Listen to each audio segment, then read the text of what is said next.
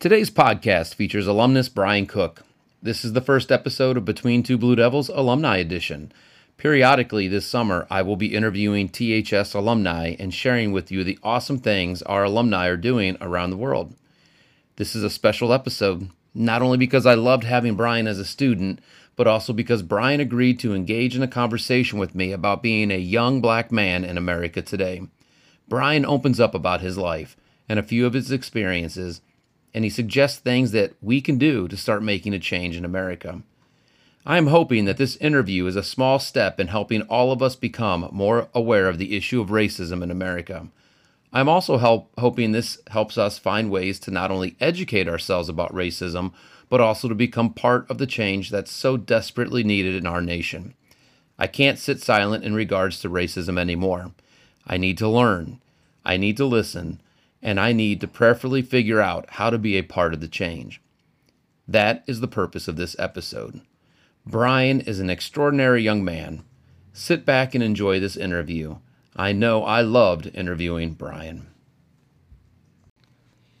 Welcome back to a special edition of Between Two Blue Devils. And I got to tell you, um, I'm super excited about this one. We're actually heading down a different path uh, today. Generally, I'm always interviewing teachers, uh, but the next couple episodes, we're going to be doing a few things differently. Uh, my wife and I had talked recently about what we can do to kind of expand between two Blue Devils, especially during summer.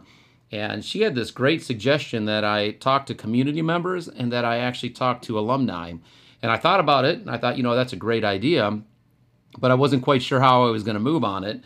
Uh, but then a very special situation presented itself where I could have one of my most favorite students ever, uh, a Blue Devil through and through, Mr. Bryon Cook. Uh, I, I, have the opportunity of having him on here and, and letting him kind of share a little bit about his life with you. So, this is the first alumni edition of Between Two Blue Devils. And I might add, if you are an alumnus and you would like to be interviewed, uh, you can feel free to shoot me an email or uh, send me a direct message and we'll get you on here. Uh, but Bryon, we go way back, mm-hmm, mm-hmm. and uh, yep. and it was I can remember many situations in the classroom where you would make me laugh. and then sometimes you'd make me a little angry. uh huh. Yeah. No, I had my fair share of knucklehead moments. I tell you all the time. But uh, quite enjoyable, man. I love that class. It was so much fun. We just always had a good time, you know. So. Yeah, it, it was. You always kept a, a light mood in the classroom, and you always kind of kept me on my on my toes. You, you, mentioned knucklehead, and when we were talking a little bit last night, you were you were a knucklehead with a lowercase k. you know, you were a, you were just a young man who brought joy and energy and passion to the classroom. Uh, you weren't a knucklehead with a capital K, where like, oh my gosh, you're driving me nuts. Uh, you weren't that student that when you were absent, uh, I was like, oh, it's going to be so peaceful. You were mm-hmm. that student that when you were absent, it was like, "I got it. Where's Bryon at? Where's Cookie, which I like to call you? Where's Where's Cookie at? Uh, you were such a joy to have as a student. Um, so you went to Tallmadge High School. Why don't you tell us a little bit about you know when you graduated and kind of where where are you at right now in life? Kind of yeah. take us down that path. Yeah, so I graduated in 2013 from Tallmadge High School. Obviously, uh, loved it there. Loved my four years there. Um, and you know, when I got done with Tallmadge, I went to Baldwin Wallace to pursue football. Um, at Tallmadge, I played football, basketball, track, and I actually did one year of baseball, pinch running. So I didn't learned, know that. Learned how to do baseball. Yeah, I learned how to do it for a year.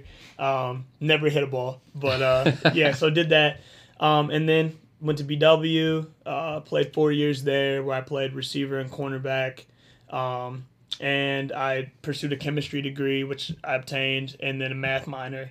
And then I went on to play two years of arena football, and then I had multiple workouts with various NFL teams. So, um, tried to take that portion of my athleticism and extend it as far as I could um, and just grateful for the experiences that I got out of it, um, the people I met, the connections I made, um, some lifelong friends uh, that aren't even from Ohio. Hmm. You know, so it was it was pretty awesome.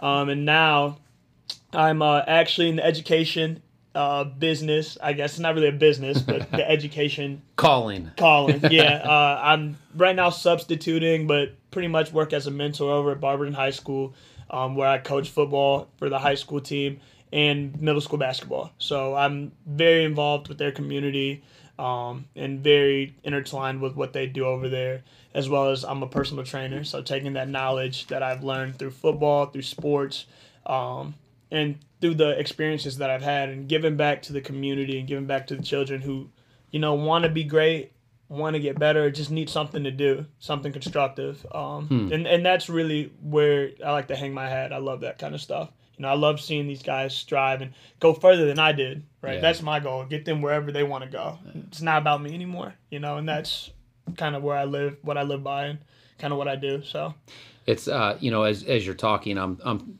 actually being taken back to our class room 1110 and i remember exactly where you sat most of the time there in kind of the front right um, and you probably thought that maybe i put you up front because i wanted to keep a thumb on you but it was you know, I put you up front because I fed off of your energy. But one of the things that I remember so vividly about you in the classroom is that you constantly advocated for classmates. If somebody, you were always like kind of talking for somebody, you were standing up for somebody. Uh, if if I would, you know, and back then I was, I mean, I wish, I wish I was the type of teacher then that I am now, but that's part of the growth process, right? Mm-hmm. But I know that there were times where I kind of rage a little bit or I get angry, and you would chime in and try to break the tension. Yeah. So that, you know, whoever the target was of that, ashamedly, you know, it would alleviate some of that. And and that that quality in you is kind of continued. I mean, that's that's the type of person you are. You are feeding into people, you are advocating for people, you're protecting people, you're speaking on behalf of other people. Uh, and I saw it way back then. Uh, which is why one of the reasons why I want to ask you this. You know, when you talk about what you did, what you pursued at Baldwin Wallace, you know, and you went into chemistry. Why chemistry? I get that question so often. It's like, why would you ever do something? You know, being an athlete, it's like most athletes they say, oh, they're doing sports management or like business or something that's you know kind of low maintenance. So I'm like, you know, I don't really have a, a great answer. I just, uh, I mean, it helps that I was on STEM scholarship. Um, but when I was in high school, I went to Kent Roosevelt also and did the engineering academy. Mm-hmm. Um, one of the best experiences that I had in high school was through that. Um, wow. Just getting to meet different people once again and learn from different people and see things differently. You know, it really expanded my mind. Um, so I was like, I got to do something. I don't want to take the easy road. You right. know, and my mom has always told me like, you know, push yourself to your limits. Um, and I love her for that. And uh, so my goal when I got to college was just not to take the easy way out, get the most out of it that I could get.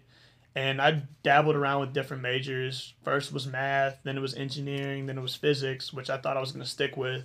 Um, but somehow I, I ended up with chemistry. Um, met a, met a great mentor too. Um, Ed Baldwin Wallace that hmm. helped me, Dr. Uh, Jim McCarger. Hmm. He um kept me on the straight and narrow. Uh, was it straight and narrow? Straight and, yeah, straight and narrow. And um, yeah, he he really pushed me to my limits, and that's exactly what I was looking for. So chemistry was the calling, I guess. You know, man, every every one of those topics you uh, you mentioned um, provoked fear in me. Science, physics, anything math. I'm like, oh no way. I uh, the, that's the opposite side of the brain that I am. Uh, but I like history too. Yeah, History's I, awesome. Yeah, I'm a, I'm a history guy too. Oh, good recovery. Yeah, good recovery. Yeah, for sure. Well, no, it's one of the things about you, and I and I know I've told you this before, but one of the things about you, Bryon Cook, that I love and admire so much, and that you've taught me is this resiliency because you have had a dream. Uh, you have constantly challenged yourself. You're always pushing yourself. Uh, and that is so admirable. Uh, and I and I kid you not, there have been moments where I have looked at your story. Uh, I've checked out what you put on social media, and it, it's like the the opportune post where you're pushing your th- yourself through a workout, or you're you're trying to contact a GM somewhere, or you're trying to coach up kids. And it was at that moment that I needed kind of the inspiring message that you were talking about. So uh, that has just been a quality of your life where you've never taken the easy road, ever. You've always pushed and challenged yourself. And that's part of why you're just such an incredible young man and, and you're doing great things. I appreciate that. So when you were in high school, Uh, what are some fond memories of Beach High School that you might have?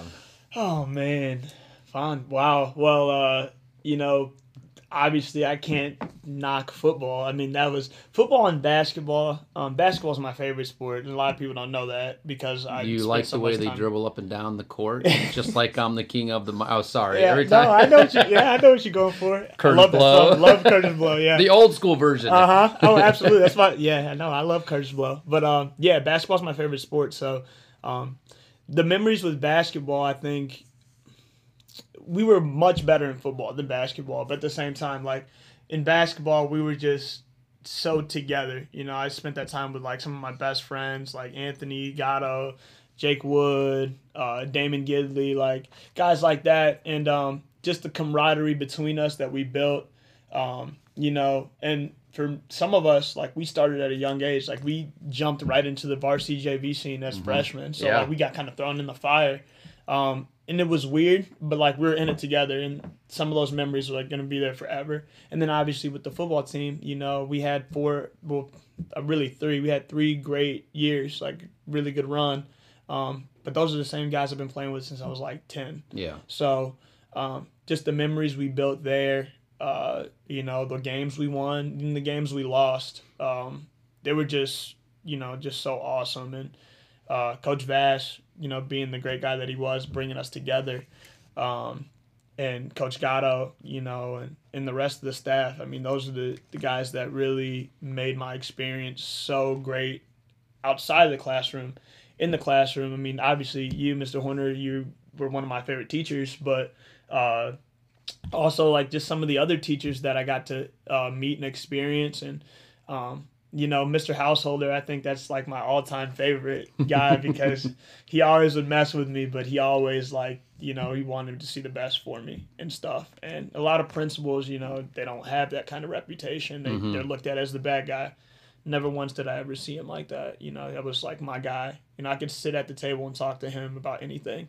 Um, and I got to say, it's really those people that made the the best and the greatest memories for me personally. So That's awesome. Mm-hmm. So you mentioned a couple of your coaches. excuse me. You mentioned um, Coach Gatto and Coach Vassilotti, and then you were uh, coached by Coach Carneth, right? then For Mhm. Coach basketball. Carneth, yep. you know, a coach, one of my favorite quotes is actually from Billy Graham, and it's this A coach will impact more lives in a season than most people do in a lifetime. Uh, and oftentimes I change that coach word and I put teacher. You know, a teacher will impact more lives in a classroom Mm-hmm. in true. one year than most people do in a lifetime. But when you think back on, uh, you know, on your, as a player, being mentored by these coaches, uh, are there any lessons or any um, anything that maybe Coach Vass kind of poured into you? Any of these coaches, what what lessons do you take away from them Um, that well, maybe you try to emulate now? Or No, absolutely. That's an awesome question. Um, I got to always go back to Coach Gatto because that's one of those guys that I've known since I was like maybe six or seven. Um, didn't really realize what he was doing at the time. I remember there was a point in time where me and Anthony both together wanted to stop playing football altogether. We were ninth, tenth grade, and we're like, man, we're getting looked at like varsity basketball, like that's our favorite sport. Like we just kind of wanted to just stop and just play basketball yeah, basketball, basketball, basketball. And uh, and I also the reason why I wanted to stop too. I never been a quitter. I, I was gonna wait till the off season, you know, and you know make my decision over the summer whether I wanted to play or not. yeah, And um, I I wasn't very successful with football early on. My first two years, I was not a great athlete. You Mhm. know, I wasn't very coachable. Um, and then Coach Gatto said, "Just do me a favor, don't stop yet. Just give it one more year." You Mhm. know, and push through the summer. Work as hard as you can. I'm gonna be here with you. I'm gonna help you. I'll have Anthony out here with you. You know, I'm gonna get Anthony, talk to Anthony, and then just let me know how you feel in the middle of the season, after this season. Okay. You know, and um, he just told me to, you know, keep pushing, really. wow, And uh, that was kind of the thing that I needed to hear, but I didn't really know I needed to hear at the time. Because as a kid, I'm just like, okay, whatever you say, coach. You know, I'm just gonna do it. And my junior year of football was like the turning point for Mhm. my athletic career in Mhm. general because I started to grow into my body a little bit. I became more coachable. I worked even harder than I did the year before, you know, and it set the stage for everything that was to come. And if Mhm. it wouldn't have been for that one little five to ten minute conversation um, with him, you know, a lot of the opportunities I have right now, I would have never even gotten a chance to get. You know, so um, I always go back to that conversation as kind Wow. of like a turning point for me. Um, that it just did wonders for my, you know, my confidence and Yeah. and my mental, you know. Well, and then there's a great example of the, the power of a coach and the power of sport, right? When they are able to pour into you, and then what ends up happening is you take that principle and you apply it to every stage of your life, and it makes you a better man. Yeah. You know, just one more step. And I got a friend on Facebook who's made a hat and it says that right across, you know, just one more step. Hey, mm-hmm. you're you're so close to becoming that athlete or becoming that student or becoming that player. Just take one more step and keep pushing. And that perseverance, that resiliency ends up becoming just a lifetime lesson. Like a lifetime motto. Mm-hmm. you Yeah, know, a motto yeah. from Gatto. I didn't even think about that. I So- like it. I like that. That's good. Well, Kurtis Blow. eh, what's that? I said you're gonna be uh, Kurtis Blow. it's coming. It's coming. That'll be the next podcast. Mr. Horner busts a rhyme. Or well, you know what? I w- when you see the role of a mentor, and you mentioned um, one of your college professors, and you, you talk about your coach. I mean, I even see Coach Gatto continuing to pour into you this day. Like, you know, even today, he's mentoring you now that you're with him out at Barberton. Uh, you and you have attended like our church and our, our men's group, and you're coming in with Coach Gatto. So here's a guy who's impacting you in the physical realm, Mm-hmm. right?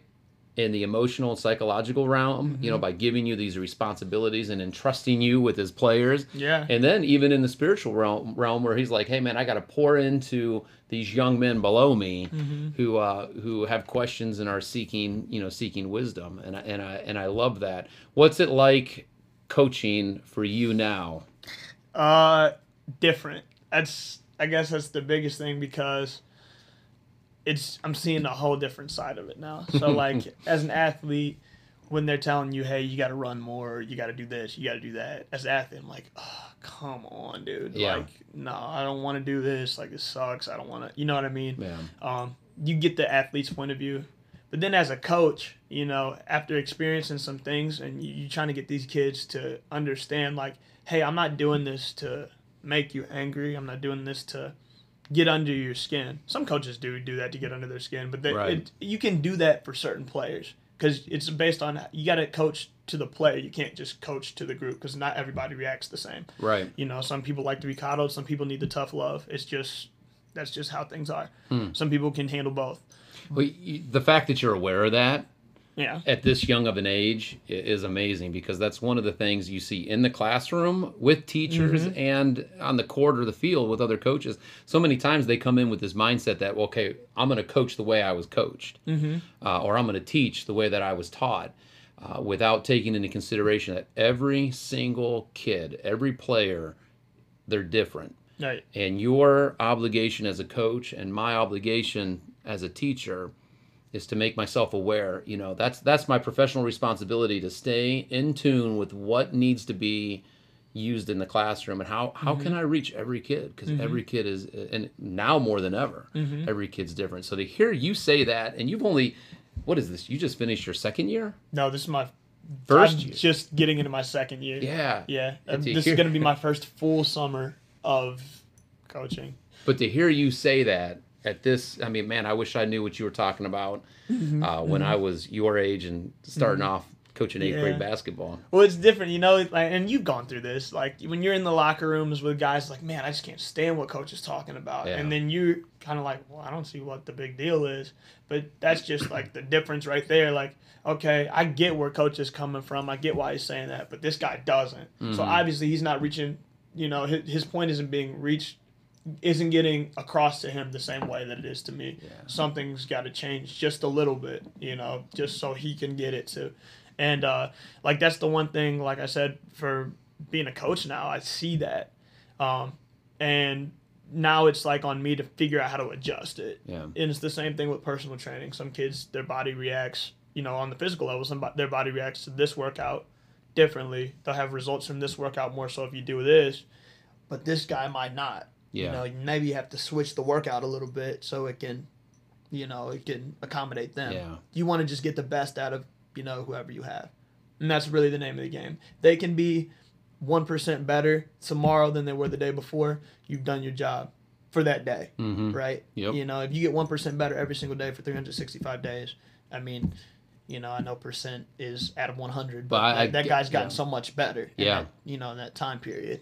Well, and I think when you break it down like that, you know, and I think about that as a husband and a father, a teacher, a coach, you know, my goal, and I tell my own kids this all the time, and when we're on the court, yeah, you walk off the court 1% better. Then that it it compounds over time, and you continue to become the best version of yourself. Exactly. Uh, so I was listening to a podcast this morning, and one of the things that they talked about, uh, you know, there are there are a lot of issues that are going on in America right now, and uh, one of the things that this gentleman mentioned was that if you want to see change, and if you want people, if you yourself want to grow, then what you have to do is you have to serve. Mm-hmm. Uh, you can't just speak, you have to serve. And here you are um, with a chemistry major. And I know beyond a shadow of a doubt, you could go land a job somewhere where you'd be making bank because of your degree. Uh, and yet you choose to pursue a profession where you're not going to make bank in the monetary form. Uh, these are treasures that will be built up in heaven, right? These Yeah. you are impacting lives. And then not only that, you come from a suburban school, but now you are in a urban school, uh, and you are pouring into young men, young men who come, you know, from a predominantly poorer neighborhood. Most of these young men, and the majority of them are young black men, um, like yourself, a young black man. What's it like? What's it like to What's it like be to, around to it? be around Yeah. to be around your your boys on the team? I mean, I know when I when I coached against you, they were your boys. yeah. I mean, it, kids, it, it didn't it didn't matter, you know, what Yeah. their what they their parents made or or Yeah. I mean, and for that matter, it didn't matter their color. I mean, they're your boys. You were Uh-huh. like. These are my boys. We would Uh-huh. talk on the sideline. When your boys beat me the first time, I wasn't real happy with your boys. yeah, no, I understand. Yeah, but I mean, you uh, Mm-hmm. are you're now pouring into young men. What's it like for you? Um, it's honestly, and when I first got there, it was just, it was just different because it was like, well, you know, I went to two different high schools. So I went to Kent Roosevelt for my career program in Tallmadge, and when I would go to Kent, um, it was like almost like a 50-50 split. Um, which for me, that made me feel a little bit more comfortable just because I was around more people of like culture and, and things like that of my of my culture. Yeah. So it was like, okay, you know, some of the stuff they're doing, oh, I can relate to that a little bit. You know what I mean? Yeah. Just a little bit more comforting, which would be for anybody, right? Um, so when I go to Barberton, it's kind of like the same thing. You know, uh, I get to be around guys that, yeah, maybe I didn't grow up in the city, or maybe I didn't grow up in a, a poorer area, or maybe I didn't go through some of those same struggles. But the overlying or the underlying issue, or I guess now it's kind of broad, is that as black men in America, we all kind of are going to face the same type of struggles in some way, shape, or form. You know, whether that's profiling, whether that's, you know, just some type of discrimination, like you're going to get it. Some type of race, like you're going to get it. Whether you go to a predominantly black school or you go to a predominantly white school. It's just, you know, it's inevitable. So just being able to be in in the school system where I'm one of few black teachers there, substitutes, whatever you want to call it. Oh, teacher. I Yeah. Mm-hmm. mean, you're not a substitute. You are a teacher. Yeah. You may not be, you know, certified in the manner Right, which I right. am, but man, you're you're teaching every Yeah. single day. And I think that's my goal. Like it's not about the um you know what you're getting out of the actual education portion. It's you know that I can be there to talk to you when you feel like you can't talk to this other teacher. Maybe it's because it's a racial issue or just the fact that you know me being there just makes them feel a little bit more comfortable because I feel like that every black man goes anybody of color. I won't even say a black man. Anybody of any type of color hmm. goes through that where they have those uncomfortable feelings because they're not around you know the people that they're accustomed to being around or that they've grown up with or their family. You know, it, it makes a difference. Hmm. And so for me, I love it because I'm able to impact in a way that I don't even really realize that I'm impacting, which is always good. You know, it's like it's not like I have to put in work to make an impact. All I'm doing is just making sure that you're okay. And that's my natural human right. As a person who cares about other people, I just want to make sure that you're okay and you're getting the best that you can get. And I'm doing all I have to do Hmm. to give you that. You know what I mean? Does Yeah. that make sense? It makes it makes incredible sense, and I, and I, I I'm telling you, I I'm so proud of you because I well the, your heart is so different than so many other people's hearts. I mean, from the get go, since you've been coaching and since you've been subbing at Barberton, you always talk about your kids. It's they're all your kids, and I love that. A lot of people take issue with teachers saying, "Well, they're my kids," because you know, and part of it, you know, Noah, who's sitting here in our audience, he, he's my kid. He's my son. Uh-huh. You know, my daughter. That that's my kid. Yes, those are my natural born, but I refer to my students as my kids because, yeah, I mean, and you've got the same. We would take a bullet for them, right? We would put our our life on the line for these kids because they're our kids. And here you are, one year in, and every time I talk to you, you're talking about your kids. And now all you're talking about this entire time is just pouring and mentoring and guiding uh, young people in, in a positive direction. You know, one of the reasons that I, I really wanted to have you on here um, is because you are a young black man and you have lived through things that I cannot even imagine. You posted something on Facebook uh, the other day, and when I read it, it was deeply moving um, and it really made me think and made me aware of racism and equality issues in America, and that we do have a serious problem. Uh, and I know it from a historical perspective because I teach history. Um, but now, when you're seeing, when I'm seeing all that's transpiring, there's such a, a deeper seated issue that needs to be addressed. And I just wanted, I know, I know it's a little bit lengthy, but do you mind yeah. reading what you posted on Facebook? Absolutely. Let me take these off too because I feel like they're making a little noise. yeah. Trying to talk them. Thought it would help, but I guess not. um, yeah, no, I, uh, I definitely don't mind reading um, the post, and I'm one of those people too. Like I'm active on social media, but like when it comes to like topics of you know of debate and whatnot, um, I don't really like to throw a lot of my opinions out there. Now, if we want to have the conversation in person, I'm always open to talk about it because I do have an opinion on everything. Yeah. But on social media, you know, you got the people that are gonna debate you to the end and this and that. And I don't usually like to get in scuffles on social media just because I'm a professional. Like I don't like to, you know, Right. engage in that. you know. Again, that's very mature. Yeah, I just don't want to. You know, you don't want to get caught up doing something that's gonna come back to to get you. You know what I'm saying? Even if you had pure intentions from it. yeah. So, um, but for this specific topic, I think it was something that kind of needed to be addressed. yeah. Um, I talked to a couple of my buddies about it, and uh, they had addressed it to an extent. And I was like, man, I, I feel like I should just say something because I know people kind of watch and look at what I do at times. Um, so that's kind of why I posted. Um, but I'll go ahead and read it. So um, on Tuesday, I posted. The topic is always a tough discussion to bring up, but it's something that should be talked about. For the last week, I've kept quiet on social media because anyone who knows me knows I don't have a problem voicing my opinion, but I'd rather voice it in per- person instead of on social media. But after talking with my brothers and stuff, I feel as if it's necessary. Black Lives Matter is a subject that will always hit home for our community. Whether you've experienced racial profiling firsthand or not, as a black man, no matter if you're a normal citizen or a criminal, whether you're going for a jog or taking any step outside, your life is always at risk in America. This is the sad reality. Most of you know me and know that I come from a good, clean home with loving parents. I went to predominantly white school, and my number one goal in life has always been to help, whether it's through kids in the community or helping others grow. My sister and parents are the same way, but I would be lying to you if I said that me having this background mattered for me. I've been pulled over numerous times when I wasn't doing a thing wrong at night because of the color of my skin. I've been belittled because of my race and judged because of the color of my skin without people knowing me. I've been more qualified for things and gotten looked over simply because I'm black.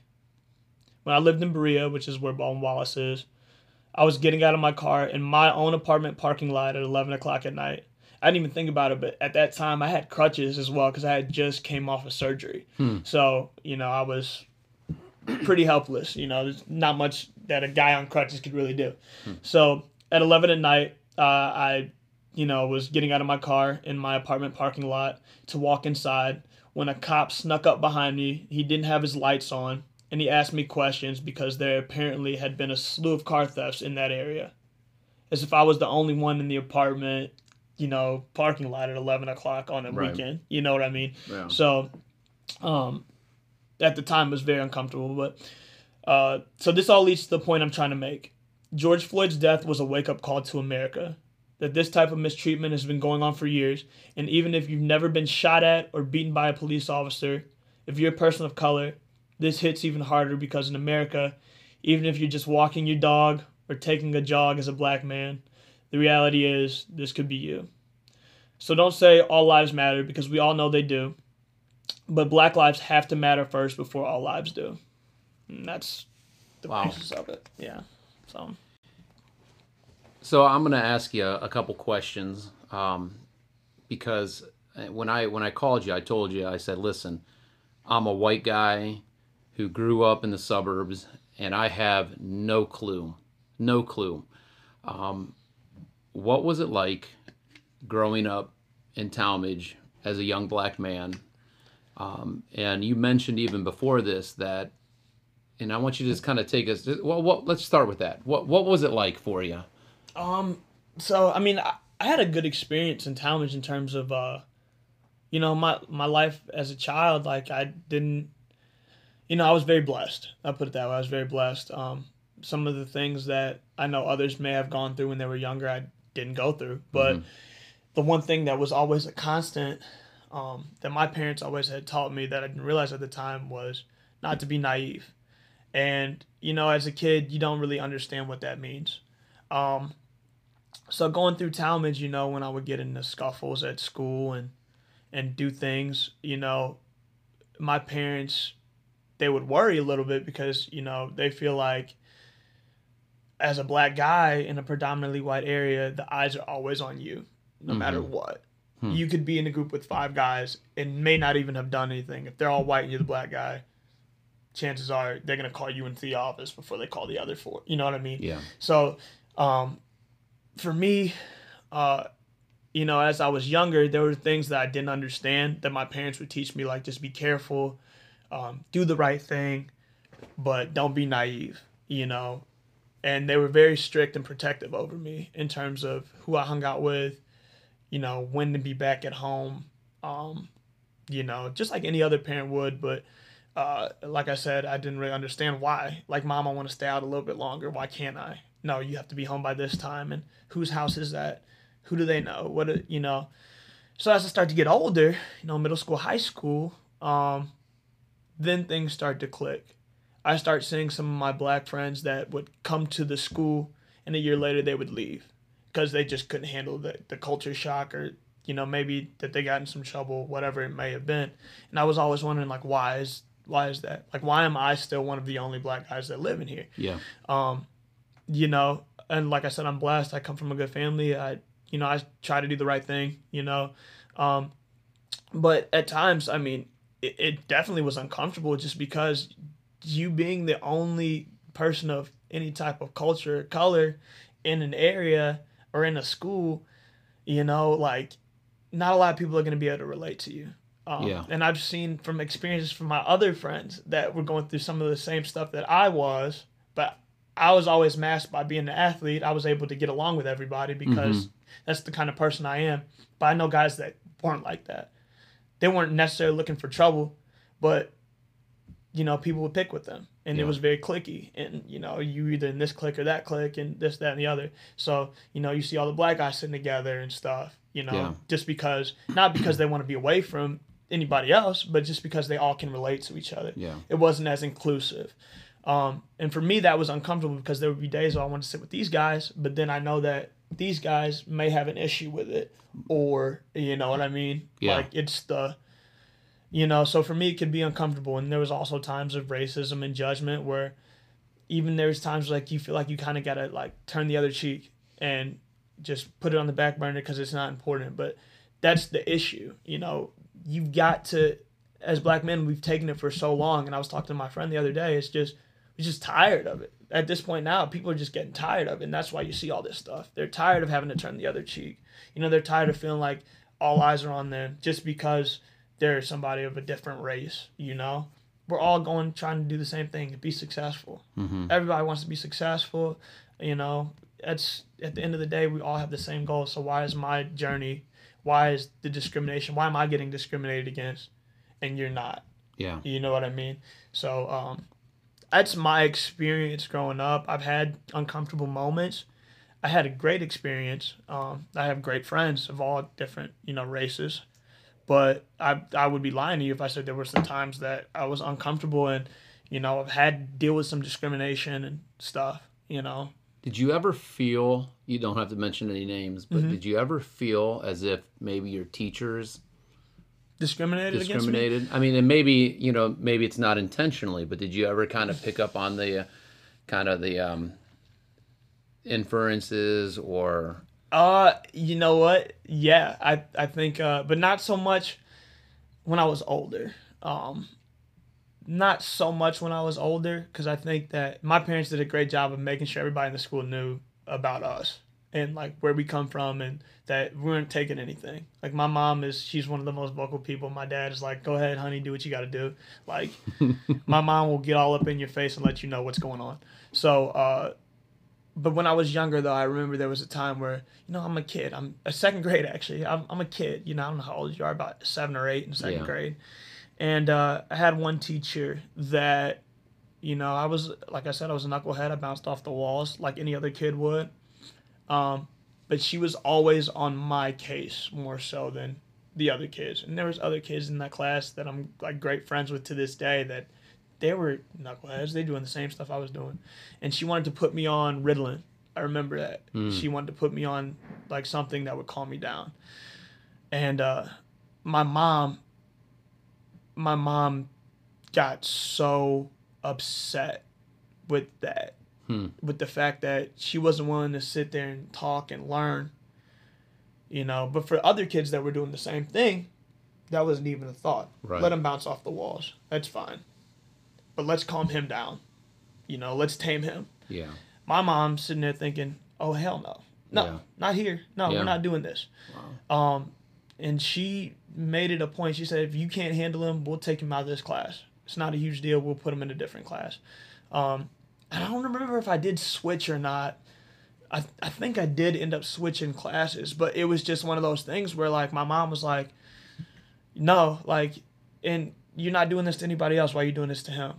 And um, I had an older sister too that also kind of paved the way for me too, four years older than me, and she probably had to go through some of the stuff that I didn't get to go through because she was older than me, you know. And my sister not only is, you know, she's not only a black woman, she also has a handicap, so everybody's already gonna judge her in the first place, like unintentionally even, you know. So, um, and I'm thankful that you know she was around to help me and my par- my parents. But those those are uh, as middle school and high school. I don't think I really ran into as many issues in the classroom.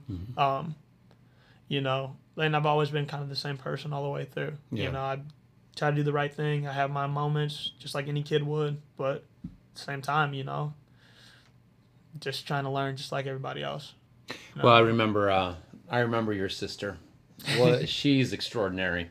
she's Uh, awesome, girl. And she's in social work right now, isn't she? Yeah, she actually has her own private practice in Columbus, and she works for Ohio State. So she's constantly busy. Um, she just got married last year, Wow. so I think it was last year, maybe it was two. years ago. Congratulations, Acacia. Yeah, yeah, congrats, dude. Uh, I know you hear me, but uh, yeah. So she's well on her way, and she's didn't let nothing stop her. She's No. one of my main sources of motivation. Oh man. my gosh, I remember having her in class, and just again, uh, when I look at what your parents have done uh, as far as parenting is concerned, two resilient kids, two amazing kids. I mean, I have nothing but mad respect for both you and, and your sister. Your sister amazed me as a student, and I haven't seen a lot on social media recently.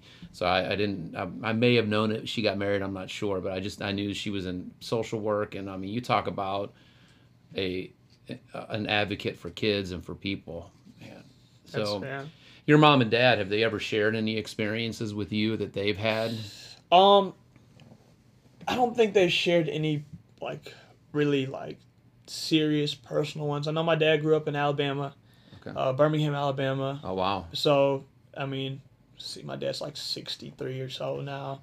So like, he grew up through all that. Yeah. Um, my mom's about that age too, so they both grew up through all that. But my mom's from Cleveland, so um, a little bit different. But my mom went to OU, so at, at the time it was a predominantly white school. She mm-hmm. went there for dance, and I mean, I'm sure she went through her own experiences just because, you know, that's just kind of the name of the game when it comes to being in an area that doesn't have a lot of people that look like you. Yeah. Personally, that's yeah. just what it's that's what it is. But, um, yeah, I mean, you know, they've always been just cautious with things that I do, and even to this day, they still say, okay, well, you know, just be careful.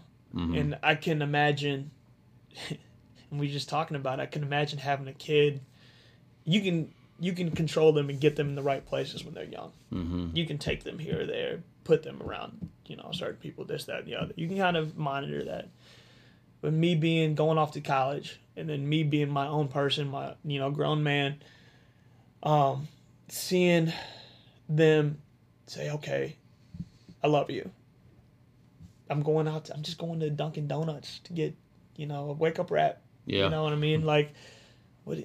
Like what? You know? But, but as soon as I walk out of that door, they're thinking, I don't know, I'm gonna see my son again. Yeah. You know, um, and that's that's probably the most powerful thing for me because I see that as we're not being protective, we're afraid. Hmm. We're afraid, and it, and you know every parent gets afraid for certain things, like you said, like going out and kids driving, right? You know, they're young. They're going to make mistakes. Hopefully, it doesn't cost them their life. You right. know, we pray that it doesn't. But this is a different type of. This isn't a mistake on our part, right? This is a mistake on either law enforcement. This is the the burden that kind of society kind of has, you know, on people of color in America. Like you really don't know. It could be you. I could have been George Floyd. You know what I'm saying? I could have been that guy that was just driving um, got pulled over, routine traffic stop, reached to get my license, and I have five shots in, in me. You know, like I, that could have been me. So, um, that's probably the scariest thing, mm-hmm. and from what I've hmm. you know experienced. Um, I'm fortunate that I haven't been in that situation. You know, I've been pulled over, but not. You know, I just try to do what, I, what they ask me to do, and yeah, you know, be safe.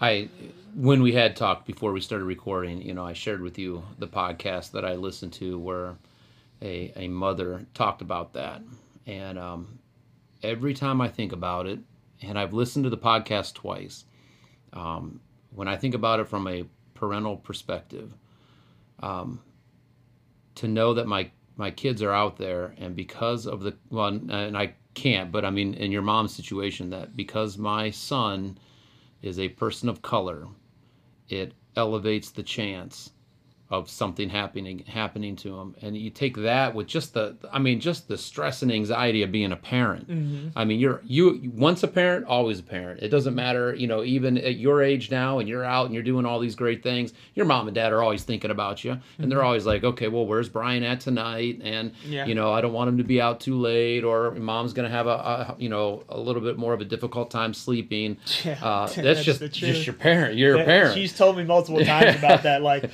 i'll uh, you know, she was like, told me, I, I want to say it a couple months ago, she was like, oh, well, you know, I just keep waking up in the middle of the night. I'm like, why? And I wasn't home. You know, I had just actually came back home. And she was just like, you know, sometimes when you're not around, like, I yeah. can't always sleep. I'm like, come on, like, no. Um, but, like, I get it, though. Yeah. It makes sense. Well, I'm 48, and I can tell you, my mom, um, she the same thing. Hey, how are you? I'm worried about you. You know, Mm-hmm. it- it's just something that's instinctive. But then to add to that, the fact that you don't know if your son or daughter, if they get pulled over, is it going to be retribution? Is it going to be racism? Is it going to be Are You're gonna get that bad cop, right? 'Cause gonna I don't think all bad- cops are bad. No. I'm, I'm a firm believer that I've met some awesome cops that like I've done stuff that I know I should be getting in trouble for, it, but they say, you know what, I'm gonna let you slide this time. Yeah. You know what I mean? So not every cop is bad, right? you know, but it's just like it takes one bad apple to make it look like that for everybody. Yeah. You know, and that's kind of what we're fighting right now.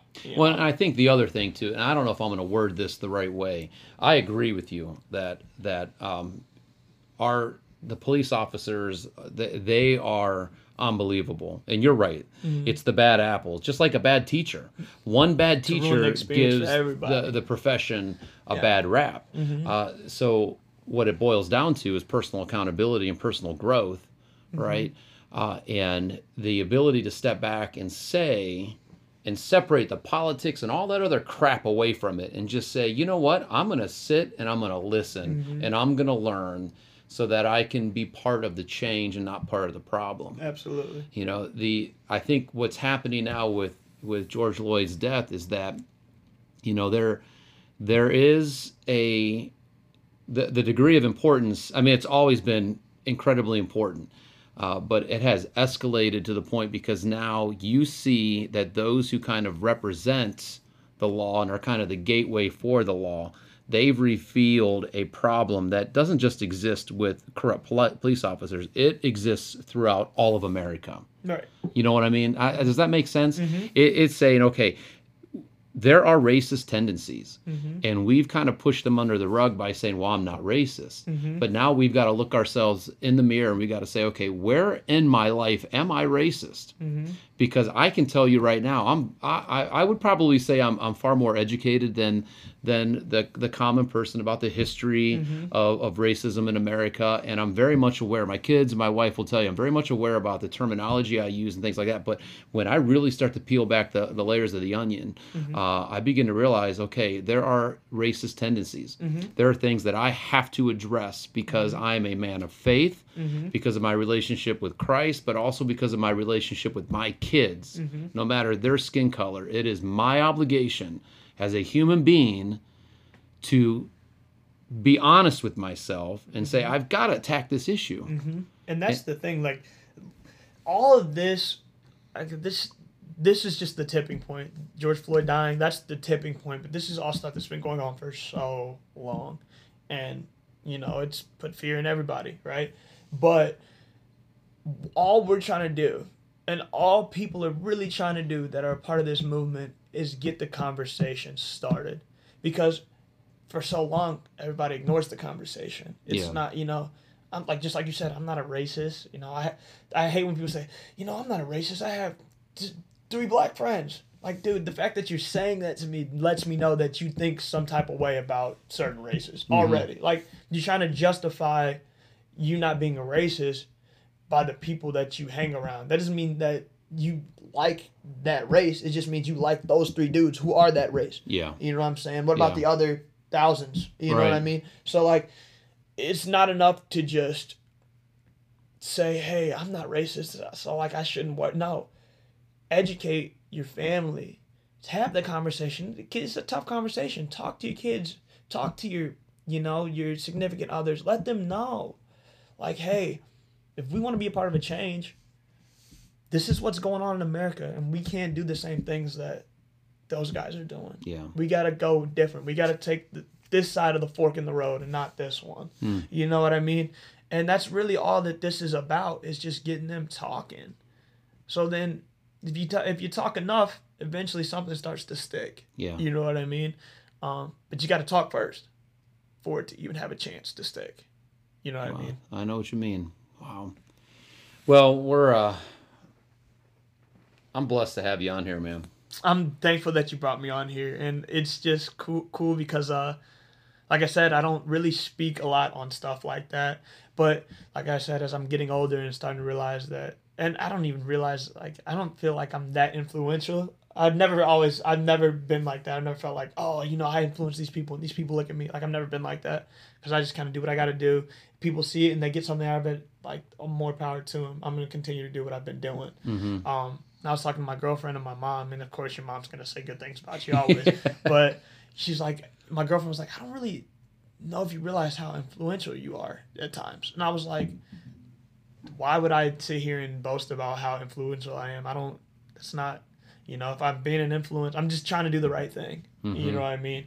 Um, but now that I'm in the school system and know I'm around more people that are very easily influenced, I think it's important that these conversations happen, whether it's through podcast, um, through private family conversations at home, Hmm.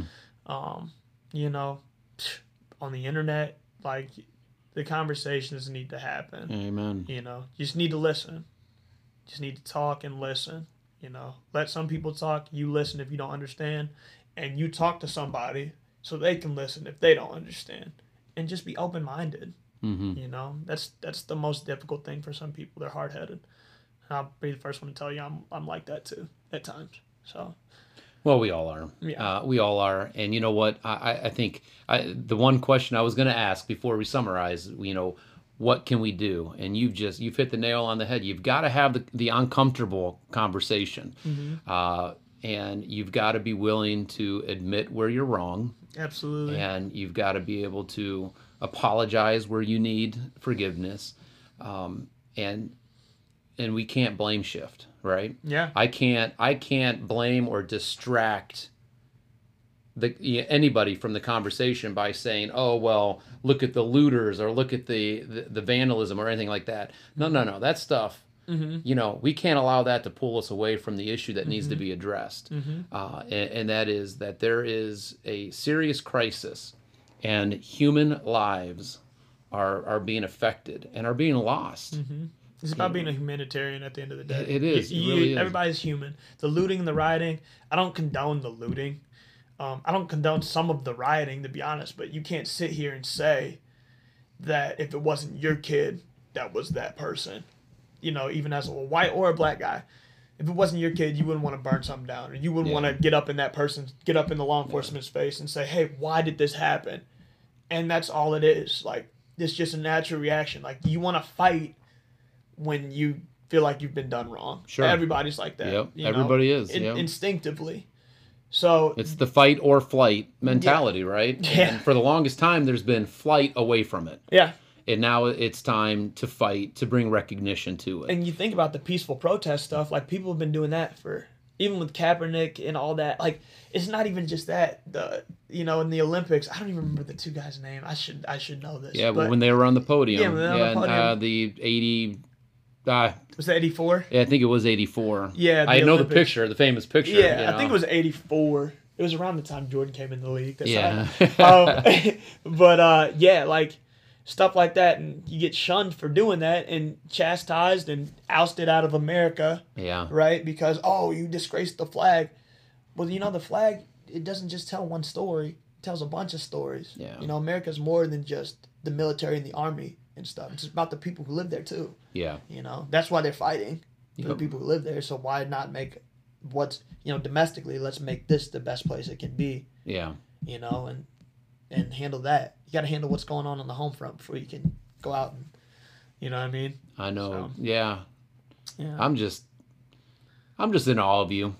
I really am. I, I I'm sitting here just thinking the whole time about you as a 16 year old and watching your growth and and wow. your just who you've become as this young man. You are a person of influence, and I will tell you, I'm just sitting here and I mean.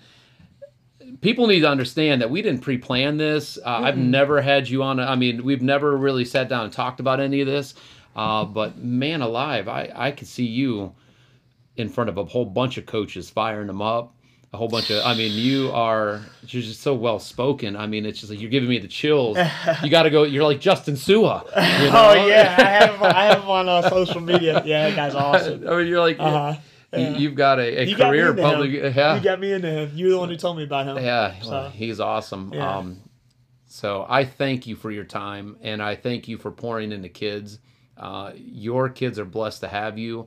Uh, you are you are a solid role model, and I I'm I tell you, um, you're going to be changing a it. lot of lives. I appreciate it. So um, Yeah. My goal is to be a front office guy in the future. I'm actually I never said it, but I'm in school to be well to do sports analytics. But Okay. my goal is to be like a general manager of a team. Hopefully the Cavs. I would love to like Oh, be a turn 'em part the around. Yeah, man. I need to I need to see some more some more wins. Kevin Porter Jr. is my guy. So love KPJ. I've actually like met them, been around them, hung around them. Him Yeah. and Darius Garland. yeah. Um, both really really good guys. To be honest, they're you know they're really good guys. They're young too. this will be the final lesson from your life that I've learned, uh, and this is Justin Su'a as well. Justin Su'a's quote. He actually spoke to my class, and, and one of the things he goes, "Listen, you got to remember that every no gets you closer to yes, and that's one thing about you. Uh, you made these connections, but a lot of the connections you made in the world of athletics." Uh, it came because you pursued them. You're like, okay, well, here's how I can get connected with this GM. Now I got to make the phone call. I got to send the email. Then I got to continuously pursue it. Send it every day. Yeah. Repeat it. Yep, Keep yeah. resend. and, and and that's that's the kind of stuff that makes you successful in all areas of your life. So, Bryon, um, this is awesome. Maybe we'll have you back again. Absolutely, I, would love it. I, thank you for your message. Thank you for your heart. Uh, thank you for your passion, um, and thank you for the privilege of being your teacher. hmm Thank you for listening and everything, obviously, that you've done for me. You know, you've helped me grow into, you know, the man that I am. You Yeah, know, just well- by even just being in your class, just developed me in, in ways that, you know, if I didn't have those experiences, you know, it could have changed a lot of things for me. So, and I appreciate that. Well, it was uh, it was the privilege was mine, buddy. I'm telling you. Uh, hey, so before we do close off, I'm going to tell you this is a discussion that needs to continue. It's a conversation that cannot stop. It can't stop in a week. It can't stop in a month. It can't ever stop. It's got it's a conversation that needs to begin now if you haven't had it, and it needs to stay with you forever. Um, on a personal note, in my uh, desire to grow uh, as a human being, I've committed to reading 12 books over the next 12 months, thanks to Allison Epsy. And uh, and one of the books I've already read. As a white guy, I, I, I don't know, and I can't fathom what people of color are dealing with. I highly recommend White Fragility by Robin DiAngelo as a starting point. Um, and it has revealed to me things that I didn't realize existed. Uh, listen to podcasts, read, uh, and then just get started. Be a part of the solution, not a part of the problem. Thanks for tuning in to this uh, special episode of Between Two Blue Devils, and uh, we'll connect again very soon. I hope you enjoyed our interview today. Be sure to subscribe on whatever podcasting platform you are listening on. And also feel free to follow me on Instagram at, at Mr. Horner the Teacher or on Twitter at THS Mr. underscore Horner for podcast updates, blog updates, and more information about our guests. If you liked what you heard, I would appreciate if you give us a review and share the episode. Help me get the message out about how incredible our community is and how awesome our teachers are. If you haven't, make sure you go back and listen to past interviews. There are a lot of amazing people that we've had the privilege of interviewing. Until next time, go Blue Devils.